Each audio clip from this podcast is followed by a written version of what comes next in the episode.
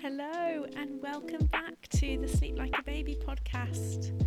Wow, it's been so long, I almost forgot how to do the intro here. But I'm Hannah, I'm an infant sleep consultant as well as a mum, and I live and work in southeast London. There we go. Well, it's actually not been that long, I think it's been about six months. But lots and lots has happened since that last podcast I put out with my mum back at the end of series two. I think when you listen back to that, you can slightly hear in my voice that I was coming down with COVID and um, I was fine, of course, but I had one of those springs where it just felt like we were all sick just constantly and work was really busy and I just felt like I was constantly playing catch up with missed childcare and illness and not quite keeping my head above water. Also, I was working on a super top secret uh, project behind the scenes. I was working like mad all summer, and I'm really thrilled I can now finally talk about it. Um, and that project was my um, my first ever sleep guide that I uh, I launched last month, just a couple of weeks ago, and honestly, it was such a labor of love. I so loved creating it, but I was getting so impatient that it wasn't out yet because I've been writing it for well over a year, but I really knuckled down, particularly in the last six months. And basically, it covers naps and night times for the first 18 months of your baby's life, and it's available now via my website. And I also really wanted to make sure it was a digital version so you can read it as a series of PDFs, but also I've made an audio version, uh, which is all included in the same the same price. It's all together, so you can choose to whether listen to it or read it. Because I know that, oh my goodness, I mean even now, but definitely when my my own baby was in the first eighteen months of um of his life, I was not reading huge amounts. I was definitely someone who was listening to things whilst walking around the park, willing him to nap. So, hey, maybe that's what you're doing right now, listening to this. And um, anyway, it, it covers a lot. This guide, it's really in depth. So if you follow me on Instagram or you've you've listened to this podcast for a while and you like my content, then the guide is a bit like having my whole Instagram account and podcast series all in one place on your phone with lots of searchable information and it gives way more like in-depth practical stuff that um, I don't I don't go into as much on Instagram just because there's kind of never enough space and um, yeah and I and I love Instagram. I love giving things away for free obviously but um, it's frustrating when you want to find something that someone said and you can't search their um, their profile and you can't remember or find it. So anyway it covers a lot. It's really in depth. Um i cover like section one is all about the foundations of attachment brain development temperament um, and different parenting styles. And then in the second section i go into loads of really like meaty stuff with sleep science and information about naps bedtime sleep rituals um, how to safely co-sleep how to make uh, changes as well, though, if that's where you're at, because I wanted the guide to have lots of information and educational content about what normal infant sleep looks like. But I also really want to help people make changes if that's what they need to do right now. So, for example, if you're in your back is breaking because you're rocking to sleep or your baby you love the contact naps but you just want to be able to put your baby down to sleep sometimes how can you actually get there without leaving them to cry it out or do those sort of strict sleep training regimes? Um, you know, co sleeping is such a brilliant thing. It's such a great strategy, but it's not for everyone. And sometimes we are done with certain things and we want to move away from it. So, how can we do that? Or maybe you are you've been the lead kind of caregiver on everything to do with sleep and your sort of your baby's primary attachment figure, the preferred parent, but you'd really like to introduce another caregiver now so that you can sort of share the load a little bit more. So anyway, there's lots and lots of stuff in there, and then that the third and final section of of the guide. Uh, not the final section, sorry. Then there's a whole section about troubleshooting. So basically, every week on Instagram, I do uh, Q&A and like every week I was going through the Q&A questions and I get a couple of hundred just making sure that all those kind of questions were definitely answered in the guide that you could really search for like proper questions and get real responses.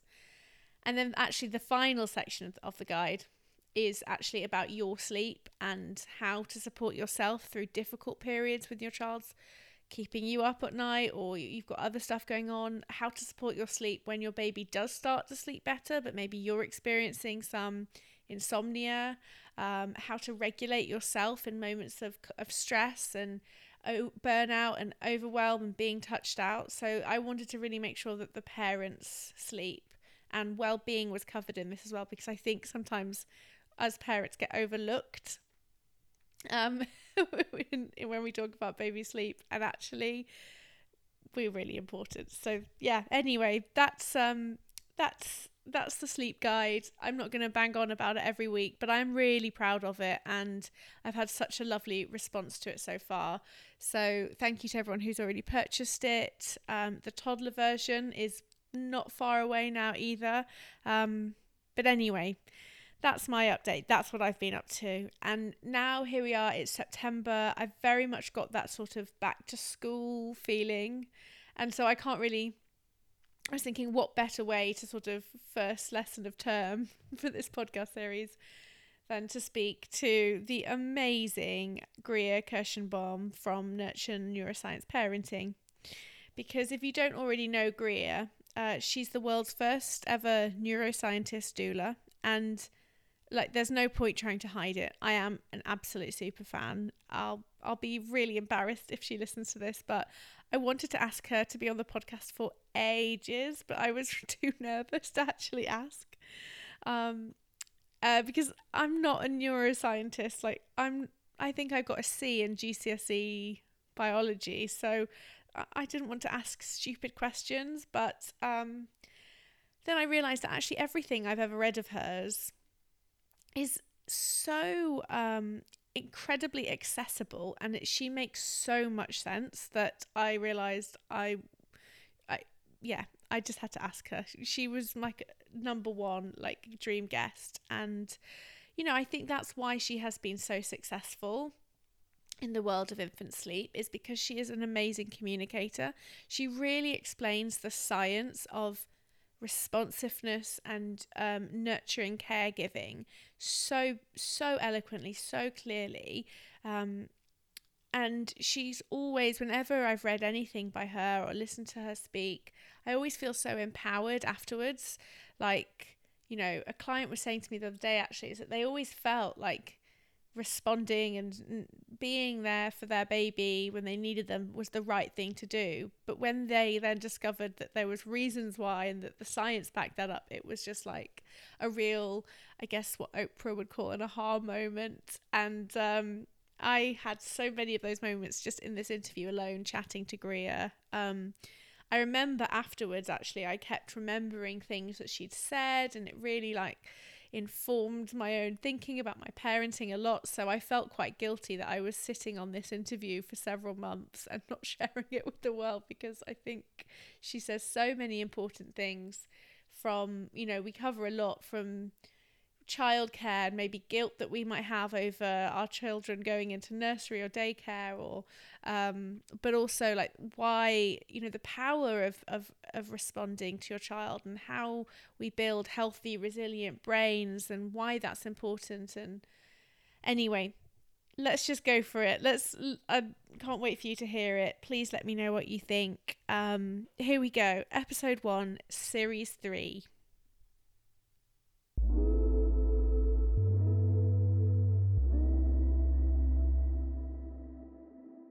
So, Greer, thank you so much for being here today. How are you? Oh, I'm so well. I'm so happy to be here. Um, I've, you know, I think we and I have been chatting on Instagram for a couple years, maybe. Yeah. So it's really, really wonderful to meet you and and be with you here today. Great. So if people haven't come across you before, could you tell us a bit who are you? Yeah, how did you become, you know, who you are today? Yeah, absolutely. So I started my journey, my career, I guess, I don't know, into this um, through research. So I started out, I really wanted to do be a medical doctor, and I got this incredible opportunity to volunteer in a neuroscience laboratory, actually studying spinal cord injury um, in a gap year before college. And I just love neuroscience. So I was like, oh, this is the perfect thing to study, you know, as I get ready to go to medical school. And so I, I, continued on to do an undergraduate degree in neuroscience and just loved it. And I was like, I think I want to stay in here and keep keep uh, discovering more about neuroscience and research. So after that, I did a PhD in neuroscience and medical science and shifted my focus to how experience and genetics contribute to mental health. And and i was also really interested in learning and memory mechanisms of how experience change circuitry in the brain in a lasting way. And so kept on loving research. Um, i continued on to do a postdoctorate uh, fellowship at columbia university. And towards the end i actually think before that but throughout my research career i was always like how do we apply this like this information is so powerful and change, you know, has the potential to make so much change. How do we uh, apply this? And so at the end of my postdoc, I was sort of like, do I go all in and, you know, attempt to become a professor and run my own laboratory? Or should I change, um, you know, conversations about early life experience and mental health? And, and that was really, really felt really, you know, important to me. Like, what you know we we had already made these major discoveries in the lab about early life experience and mental health and they weren't out there in the world and so mm-hmm. i thought either you know i stay in the lab and continue to you know discover more and there's still so much more to learn but i was really like wow we really already know enough and it's not in the form of a pill so it's not like a pharmaceutical company is going to go out and like distribute this pill so everyone gets the benefit of the research it's information that is the preventative medicine here. And so it's uh, requires something very different um, to bring this out. And so that's when i sort of dedicated my career to this you know science translation communication education and I also trained as a birth and postpartum doula and started working with infant sleep to, um, you know, understand the people and um, support the people I want this information to get to. And so, yeah, now I'm marrying, you know, the neuroscience and the early life work with families. Um, I love it. It's such a fascinating career path. Um, and yeah, I, I I love everything that you talk about on your Instagram account, but obviously you also well, yeah, what else do you do? You train people to become, you know, you've got your own training program, you offer support to people.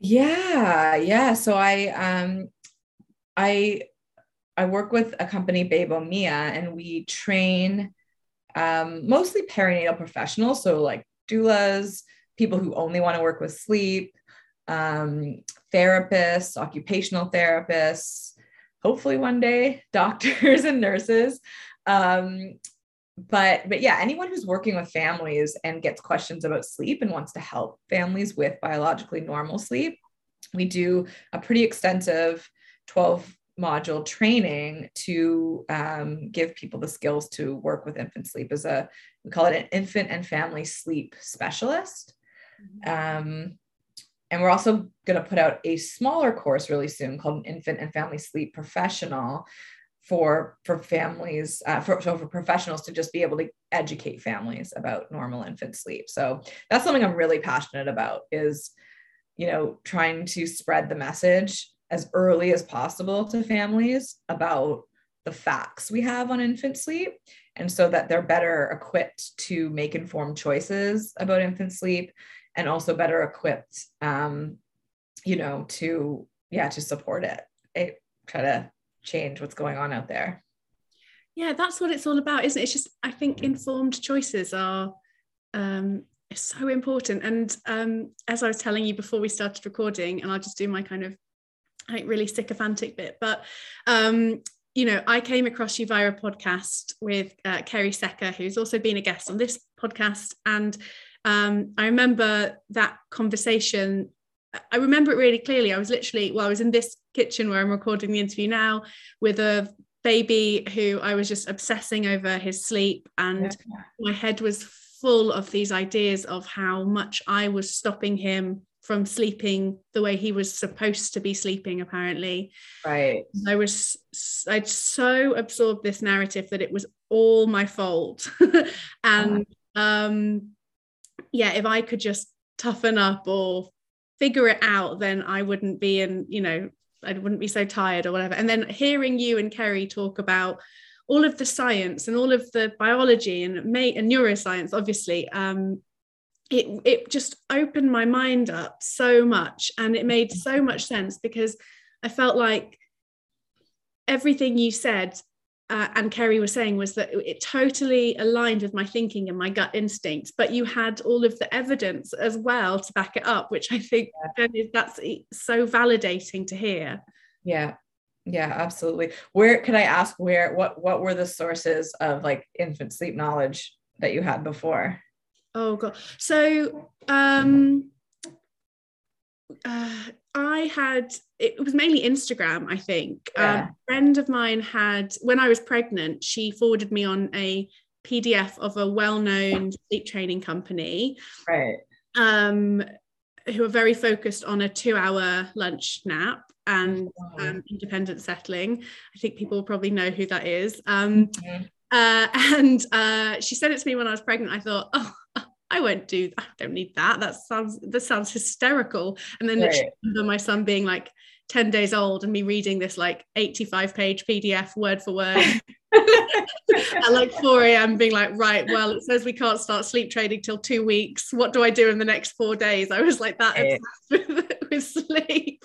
Yeah. Um, and then uh, and then I just I don't know, I just fell down an, an, an internet rabbit hole of yeah. yeah, of everything. And I went to a, a, a, workshop at a sleep trainer's house, and she told me a lot of really silly things that weren't true about what I was doing. And um, yeah, I just that was my experience. Yeah, thanks for sharing. I mean, I think that's so helpful for people to know that's sort of like the main, you know, way that or the main like information, right? It's a very common story, right? That people are yeah. getting. I think the the other story is it's getting louder. The voices are getting louder. There's more happening. Um, but you really have to dig for it. Yeah. Um, yeah. And i also always say to people too when you are making an informed choice right to try to see what all the options are and see what feels best to you.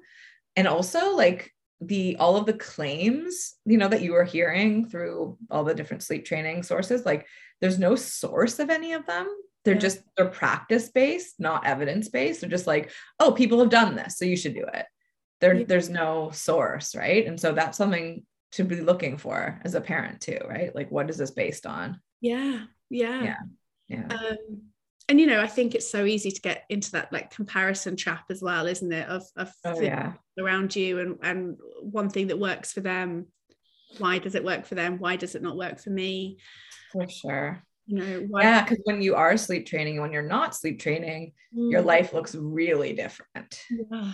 right and so you're like oh am i a sucker you know yeah but then you see something happened and i realized at some point i don't know at some point when my my son was a toddler that i looked around at my friends that had been sleep training mm-hmm. and those that hadn't and i couldn't see any difference between how any of them were sleeping anyway. Yeah. That yeah. for me, for me, the, the the biggest issue I have with sleep training is that I think it makes these really bold claims, mm-hmm.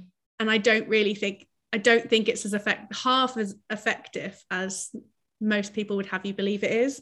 Yeah, for sure. For some families, it doesn't work at all, and parents yeah. really need to know that because if it's not working for their baby, you really don't want to keep doing it. Yeah. And also um yeah it's short-term gains yeah. right? Like it's it's like oh the four month the dreaded four month change in sleep. It's like do this really really drastic thing that like we don't really know what the long-term effects are of. Um and then once your baby starts to speak parents don't you know continue with it usually right? Yeah. it's, it's yeah it's very interesting that that bit of it yeah that's what i mean i'm not saying that i i do recognize that sleep training does ostensibly work you know and and that's why people promote it you know but like right. it's, it's, a short term gain and so uh, I, I think something that is like kind of thrown at a lot of gentle or holistic or whatever kind of word you want to describe what I do, you know, uh, the yeah. non-sleep training sleep people. Yeah. That we don't understand the evidence, we don't understand the science. It's all a bit like wishy-washy, but you're a neuroscientist. So mm-hmm. Mm-hmm. that's really nice to, to hear. Yes, I definitely do understand uh, the science of all of it, right? Like the studies of that have been done on sleep training that say they, you know, work, and I put that in air quotes, like yeah um, have a lot of flaws. Um, the population sampling is flawed, and the, the measures, the outcome measures are flawed as well, right? So um, almost all of them are parent report. And so the objective studies we do have, there are not many of them, but there's a few that have used videos and movement measurements um, show that it was sleep training sleep training has absolutely no effect on infant sleep. If, if anything, maybe one study showed it changed um, the amount of overnight sleep, it increased it by 16 minutes. Yeah. Um, so babies are still waking up. They're not sleeping more. They're they're just not signaling, right? When they're sleep, when sleep training in air quotes works. And so the studies that use only parent report say, yeah, my baby sleeps the whole night. They never wake up they're sleeping longer but that's because the baby's not signaling to the parent right? And so that's the measure that changes. Um, the baby's sleep doesn't. And so that helps families understand you know all the fear mongering tactics of like you have to sleep train or they'll never learn to sleep or their sleep will be unhealthy or they won't release growth hormone or like all these other you know wild claims that have no basis in reality. Um, understanding that you know sleep training actually doesn't change the sleep whatsoever um, can really help, you know, with those myths. That's, I think, the the message that makes me the angriest, and I see it so much right now. Yeah. Is the the health angle of sleep and how important consolidate so like and i'm used again consolidated in air quotes yeah um, sleep is for babies and the yeah terrifying parents about their growth their development yeah it's really dangerous uh yeah i mean i'm my heart is racing right now as well like it's very scary and it makes me really sad too and um angry like it's um anything you're doing to scare parents into doing something is very manipulative yeah, um if a parent uh, i'm a parent as well like if you were going to you know scare me into doing anything for my child like that would be like a very uncomfortable place to be, right? In so many ways. Um, and it's a chronic fear that's instilled in parents because reality doesn't match the expectations of this, you know, message, right? Because you've got a baby who needs to be close, who needs co-regulation, who needs, you know, to wake up and feel comfort, to go back to sleep. And you have these expectations of like all of that's unhealthy, mm-hmm. right? And so parents are put into like really chronic you know stress and anxiety and fear cycles um, because these two things don't match up. And it's just you know there's a lot of words i could use to describe that. And uh, it's just it's awful in my opinion. Yeah and there's absolutely no evidence is there that um, fewer signals or wakes at night correlates with any kind of improved development or health or etc you know in infancy? No no not at all. No um no it's the opposite. We actually babies wake for reasons. Um their needs don't stop at you know at, at night. They they need to have arousals um you know as a, pre- a prevention for sids.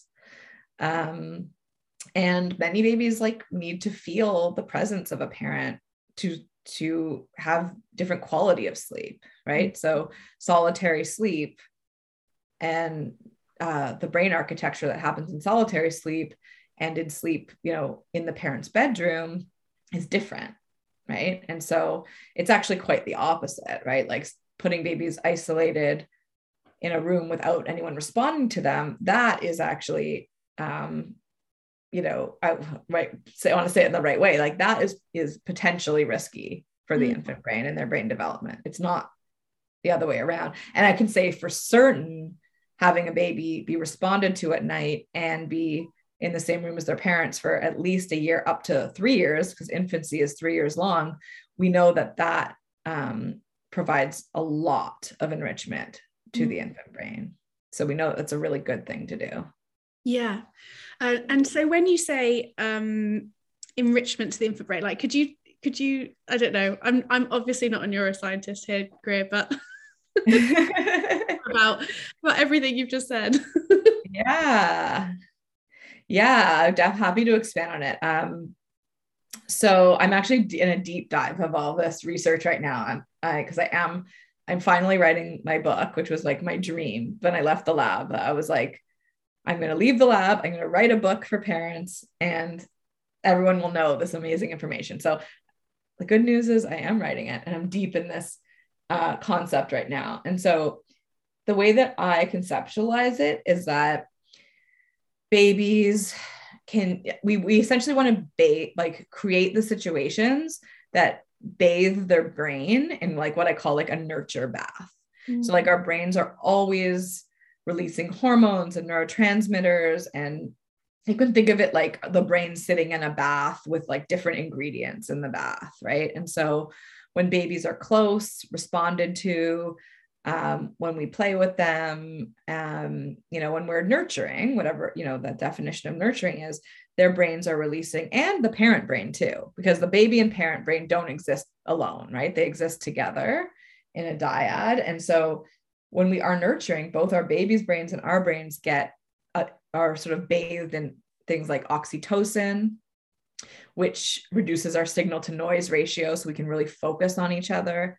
It it releases dopamine, which is rewarding and feels good. It uh, there's opiates that are released, endorphins that are released, all these feel good hormones that like reduce anxiety, reduce depression, reduce fear and worry, increase joy, and um, really grow the baby's brain and their stress system to be really resilient for life, right? And so the infants, the infant years, those first three years, was an opportunity to as much as possible be bathing the baby's brain and our parent brains in these you know hormones like oxytocin and all the other ones that are associated with it to you know both change our baby's brain and influence their plasticity towards life, lifelong wellness and also our parent brains because the parenthood time is also a huge time for neuroplasticity as well. So we can actually do a lot of like healing of our own stress systems and our own mental health in the in the period of of parenthood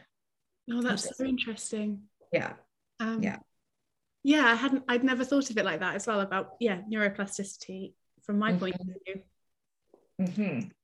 Um, and I think I, I was just thinking, listening to that, you know, what what would your advice be then for someone who felt like they had gone down a route of more separation than connection, for mm-hmm. whatever reason, you know, that might be that they were apart from their child due to illness or you know circumstances yeah. beyond their control or perhaps they were influenced by a particular baby book or you know approach oh, yeah. they, they've gone down the sleep training route and they now hear that and feel you know conflicted sure. i mean know so many of the parents i work with i mean have been in that situation right like that is totally understandable like I mean, that's like the default for parents, right? Yeah. It's only if you come across something different that things will be different. So like net like none of this is like the parents' fault or the parents' responsibility, right? This is our society and our cultural influences that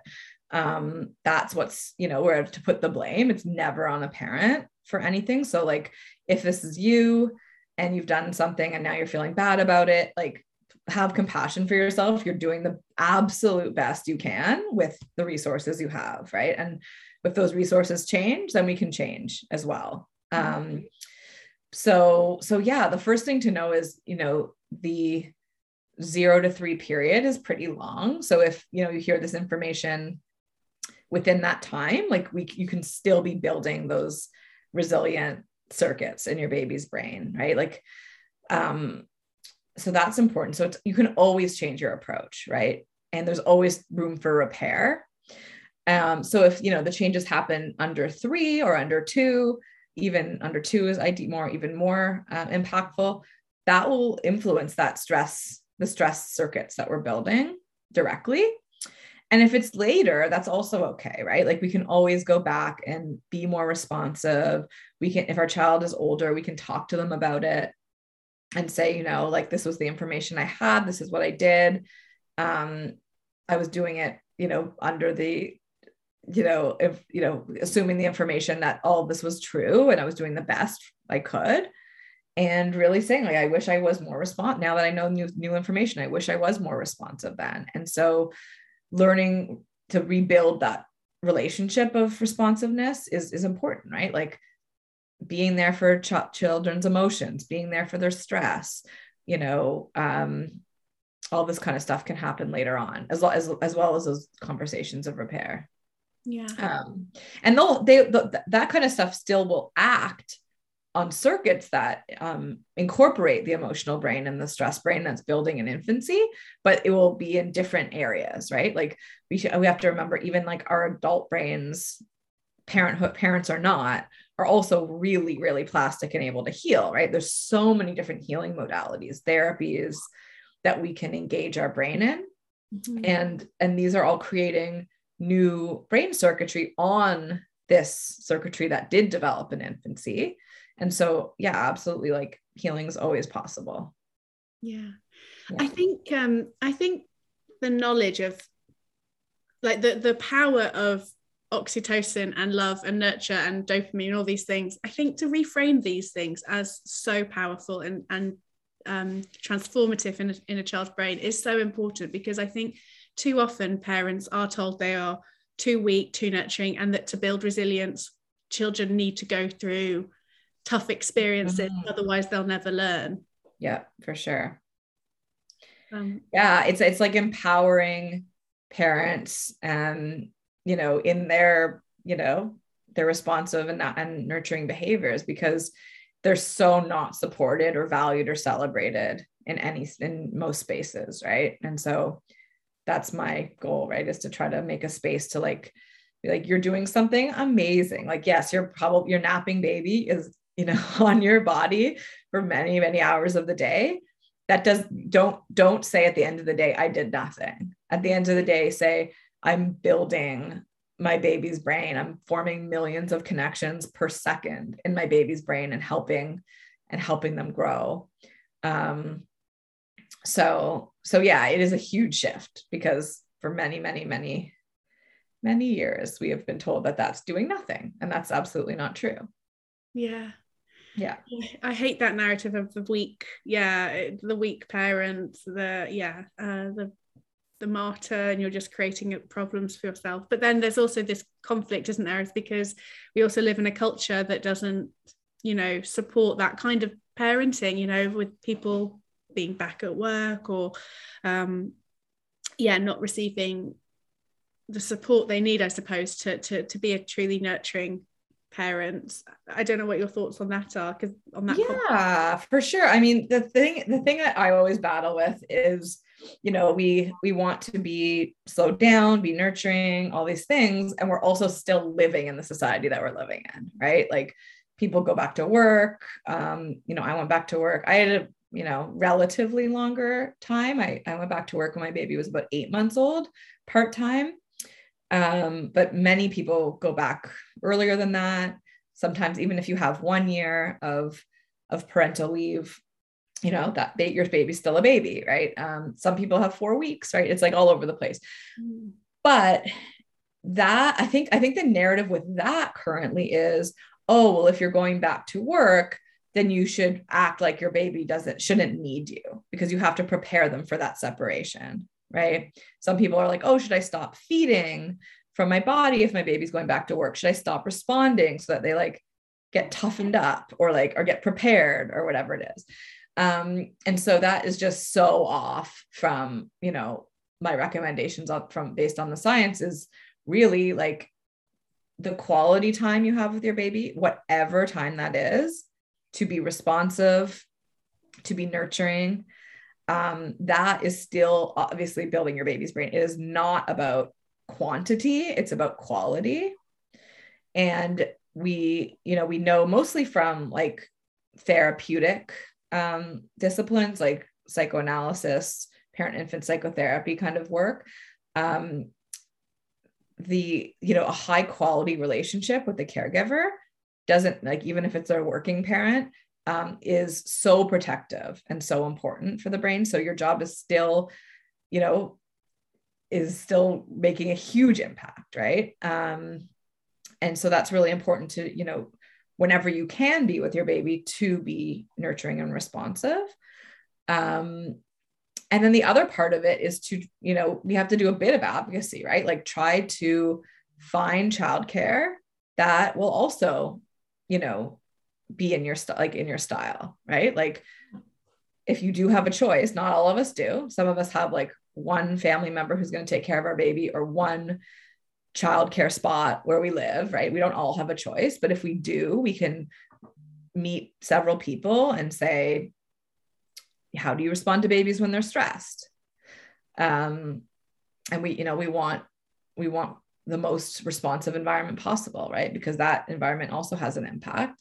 Mm-hmm. Um, and and also put those expectations down. Like I'm, you know, I'm paying this for the service. And i can say to the people who are running it i expect you to um, use co-regulation when my baby is distressed and not to leave them on their own right? Yeah, yeah, yeah. totally. And i think as well you know being as honest as you can be as well with your peers about how mm. your child and where your child mm. sleeps and, mm. and how they feed and how they behave. And and that can feel quite scary can't it? Especially if you feel like you're the weird one who doesn't put your baby down for a nap or you know? Yeah. Um, it's also amazing. So many families including myself are like terrified that their baby won't sleep at daycare. Like i was so scared. My son had a nanny at home until he was two and then when he was two he went to school and i was like there's no way he's going to sleep there. And i was like you know just the same as every parent even with all the information i had. I probably needed my own like sleep professional to be working with me at the time. Um, and the person running the school is lovely. And she was like, oh, I'll, I'll text you like every minute and let you know what's happening. And we're going to rub his back and we're not going to leave him alone at all.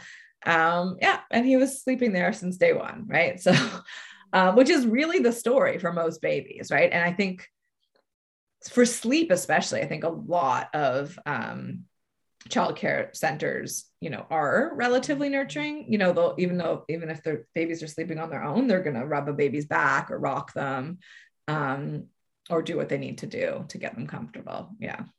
Yeah. So okay. So from can you explain then? Because yeah this is something that i get like one of the most common questions like concerns that people come to me with is the yeah impending childcare and my child won't sleep anywhere without yeah and i was exactly the same and yeah and then my son was absolutely fine yeah you know and yeah. would be that really annoying thing of you know at nursery he would like they had these little floor beds and he would just walk over to them and put himself to sleep quite happily yeah.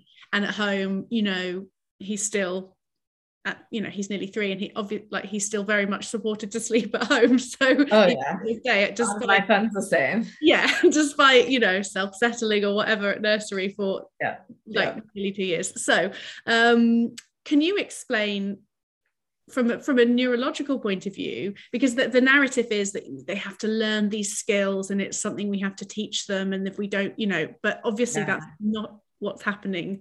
So yeah, it's a really good question. I don't think I've done a deep dive. So they're mostly guesses. Like I haven't done a deep dive into the research, but I think one part is the pack mentality at school.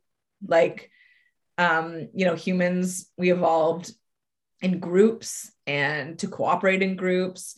And when when kids are together with other kids and everyone's doing an activity, it's sort of like a different type of learning. That's kind of my hypothesis where it's like you know we're all gonna they eat usually eat better you know eat more diverse foods at school. Yeah. they go to sleep really easily. And i think that has an impact on it. It's a different kind of social hive mind kind of effect going on i think like uh yeah. um that's one thing. And then the other thing is um you know the, the other related to this is like you know sometimes kids have like a meltdown at home right at the end of the day right? And so they're safer expressing these like big emotions to to parents and their vulnerability to their parents.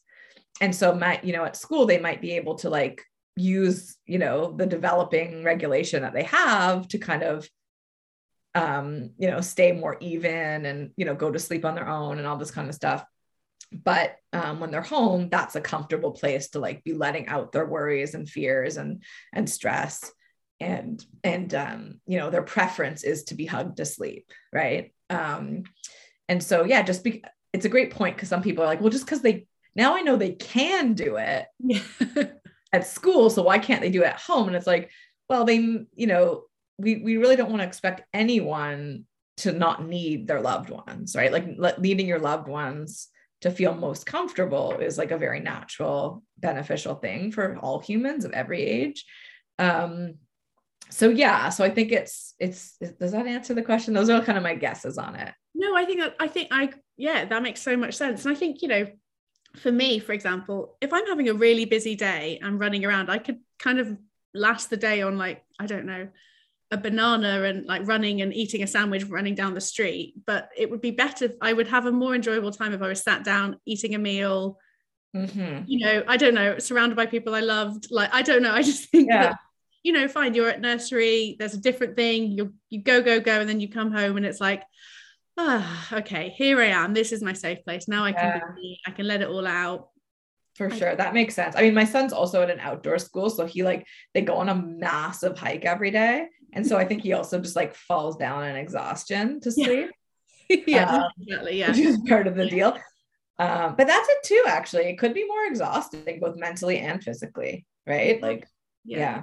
And yeah. it's you know, they're not in an emotional like in the the attachment they have with their caregivers is obviously nothing like what they have with their primary caregiver as, as a parent so you know yeah. it, it's a less it's not as an emotional separation is it it's like yeah you know um i definitely you know my son doesn't nap at home anymore yeah. but will at childcare and i think maybe this is just me overthinking it but i often think he just wants to maximize our time together you know mm-hmm. Um, mm-hmm. i'm this my son's exactly the same yeah and even honestly, I tell you, sometimes we take him out and we exhaust him. You know, it's like fresh air for like five hours in the morning, and he's like digging up dirt and all of that good stuff. And then I'm like, surely you're gonna nap now. Yeah, yeah. No, no that's too much FOMO. Yeah, yeah. Or he's just really trying to test our boundaries. And at nursery, they've got much clearer ones. I don't know. Yeah, that's true. They do as well. They do have that as well yeah. yeah but i like to think i like parents to think about like daycare um, and childcare in general is like an extension of like the village that's taking care of our kids right like they can learn different things there they're exposed to different people different styles um, and you know it's an extension of like us right like as as like the caregivers in their life yeah. um so that kind of like I mean, I think that helps a lot of parents who feel guilty about it too, right? They're like, oh, I wish I was with my kid all the time and that, you know, I had didn't have to work, go back to work so quickly. And it's like, yes. And, you know, it takes three or four people to take care of a child, right? Like it's it's a big, big job. And that's okay. And kids can form relationships with multiple caregivers. Oh, that's really that's made me feel much happier just hearing that. yeah. For sure. I tell myself that all the time.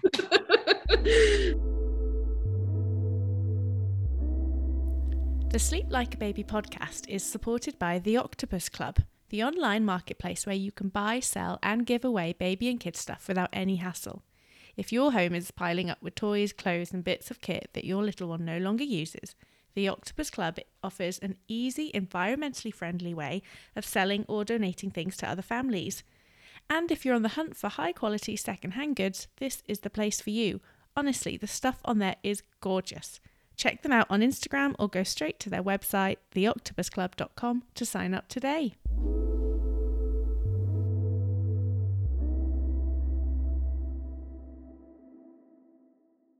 So, what I wanted to ask was about the fear that if you're doing X, Y, or Z now, you'll have to be doing it for years and years and years to come. So, the idea if you let your baby, toddler, preschooler into your bed at night now, or yeah. you support them to fall asleep, or whatever that looks like, that someone has told you, like, oh, be careful.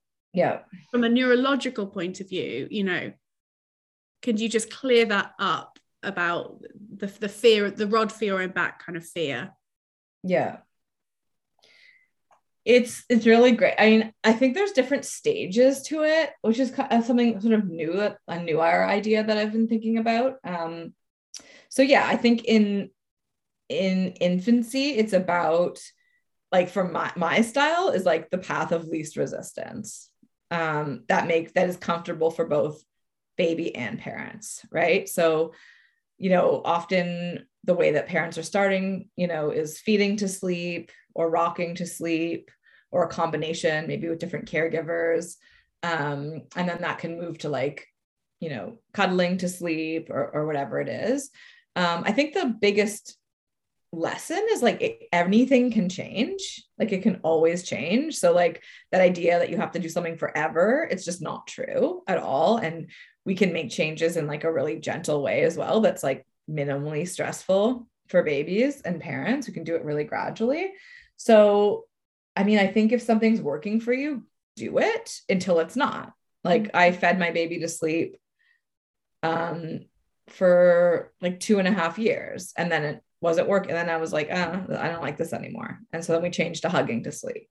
Um, I think a big one is like the rocking mm-hmm. um, or, or holding a baby to sleep because then parents' backs start to get exhausted and babies get too heavy. Um, and then you can always transition to again like probably cuddling to sleep or mm-hmm. something mm-hmm. like that um so that's the first thing is like as long as, as it's working for you in the moment like go for it until it's not and then you know you can always change it and then the other thing is like oh that you have to do it forever it's just not true right like babies and children um they like to do things for themselves they're like i do it right like i want to yeah for this. I want to do this myself. I want to dress myself, right? Um, it's the same with sleep, right? They um, they will get there when they get there, and it's just way longer than what we expected, right? It's not a few months. It's it's at least a couple years, um, you know, or longer. And and the message, the other message there that's really important to get out.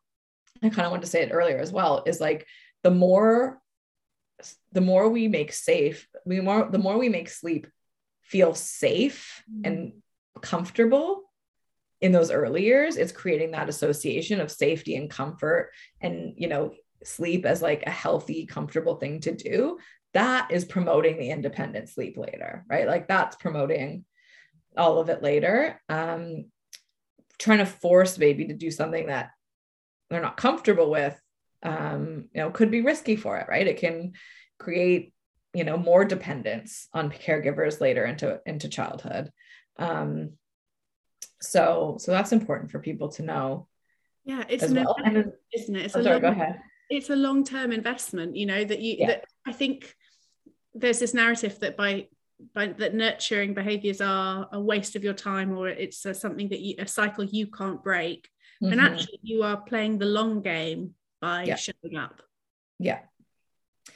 Yes because you know we you know i've worked with so many families and you know from my own friends and family experience like when people are pushed to be to sleep alone to you know sleep training all these other things in childhood infancy and childhood i wish there was a study on it. I haven't seen one yet but like people are developing insomnia fear of bedtime they go to sleep really late because they avoid going to bed.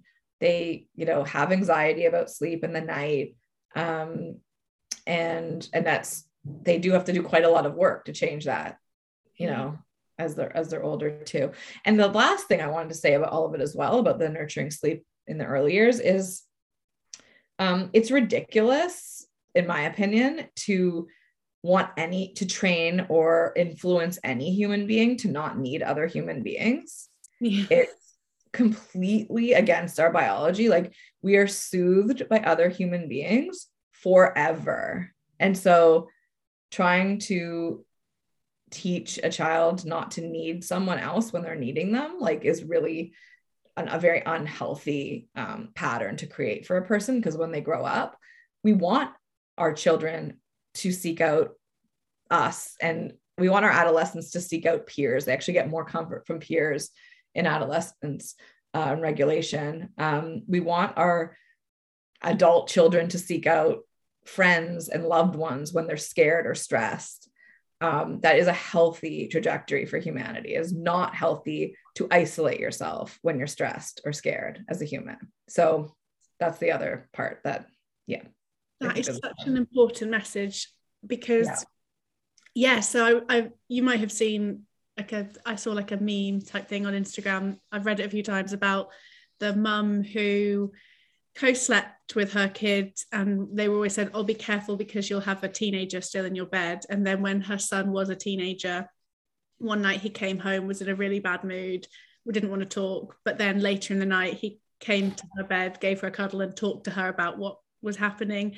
And, at, and she was like i didn't realize actually that i we did i did want that teenager to come and you know it doesn't right. have to be said but you know that she had created that relationship and that trust and that intimacy that they that yeah that his his go-to wasn't to shut off but it was to come back to her. And i think that's really powerful. It really is. Yeah. I mean that is my goal in parenting is for you know to maintain like that relationship with my child so that i can be a safe person for them you know for their life. Um and and that you know that starts when they're when they're really little i think the opposite starts um you know when they're little and they are you know I don't want to be so judgmental to be judgmental, but when they are sort of pushed to be more independent or pushed to be solitary and all these kinds of things, like it can um, make it feel unsafe to go, you know, to parents for for comfort later.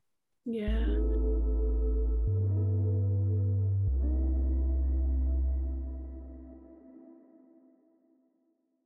Fact, actually, something I was going to ask you is, is if you know, a parent listening to this has a really, really sensitive child, you know, mm-hmm. perhaps an orchid, and sometimes there can be a worry that they've created that, you know, um, they've made them also, and they've made them sensitive. Um, mm-hmm.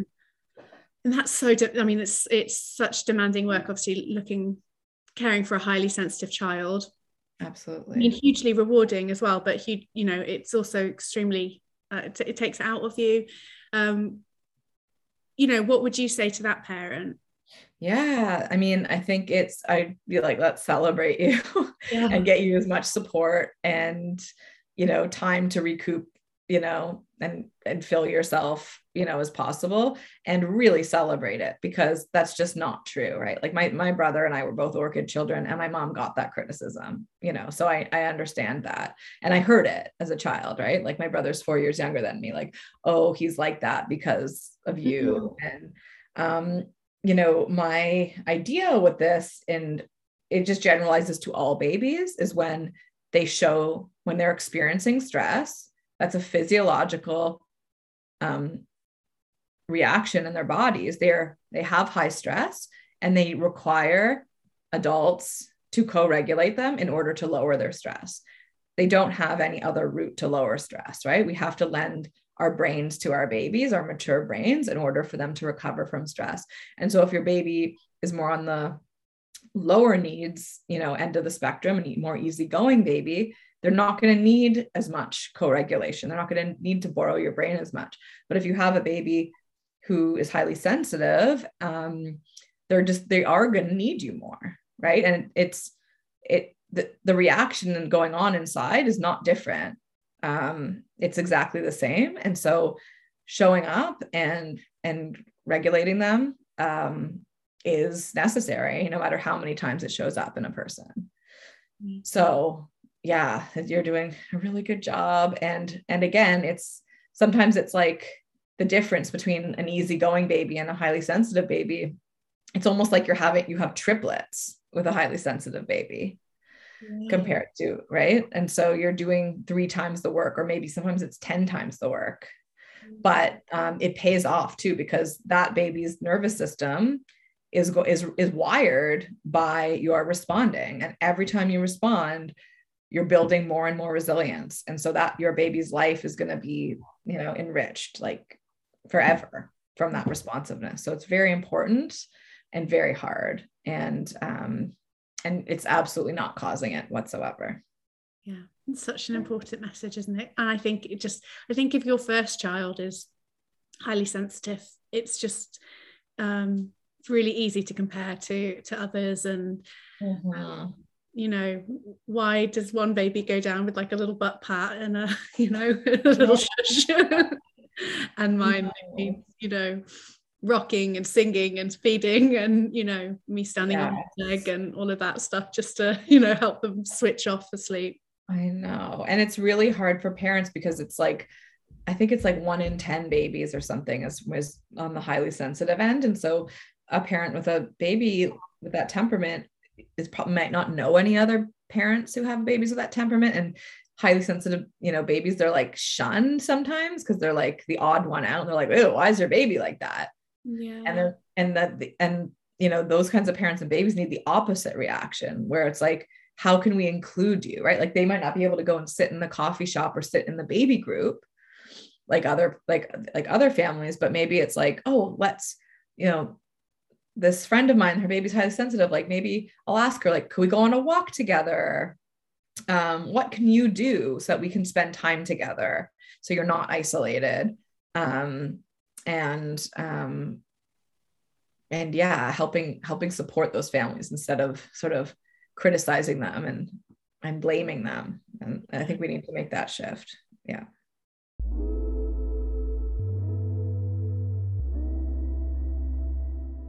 On my Instagram page, I have, which is Nurture Neuroscience Parenting.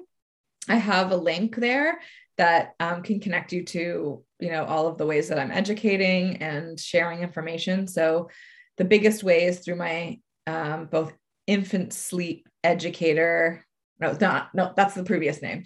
Infant and family sleep professional course, which is a shorter course for people who are interested in educating you know their clients on on biologically normal infant sleep. So anyone who's asked about that right? Like doctors midwives doulas um, chiropractors body workers right? Anyone who works with babies and might be asked about sleep. And the other is an infant and family sleep specialist program which is a much longer more intensive program um, where you can train to be a sleep professional and work with families one-on-one and teach classes and all that kind of stuff um, so yeah, that's what I'm offering right now. And then I will give a small preview. I am writing my book and it, it's going to be coming out in July 2023, which is very exciting. And yeah, stay tuned for that. Yeah.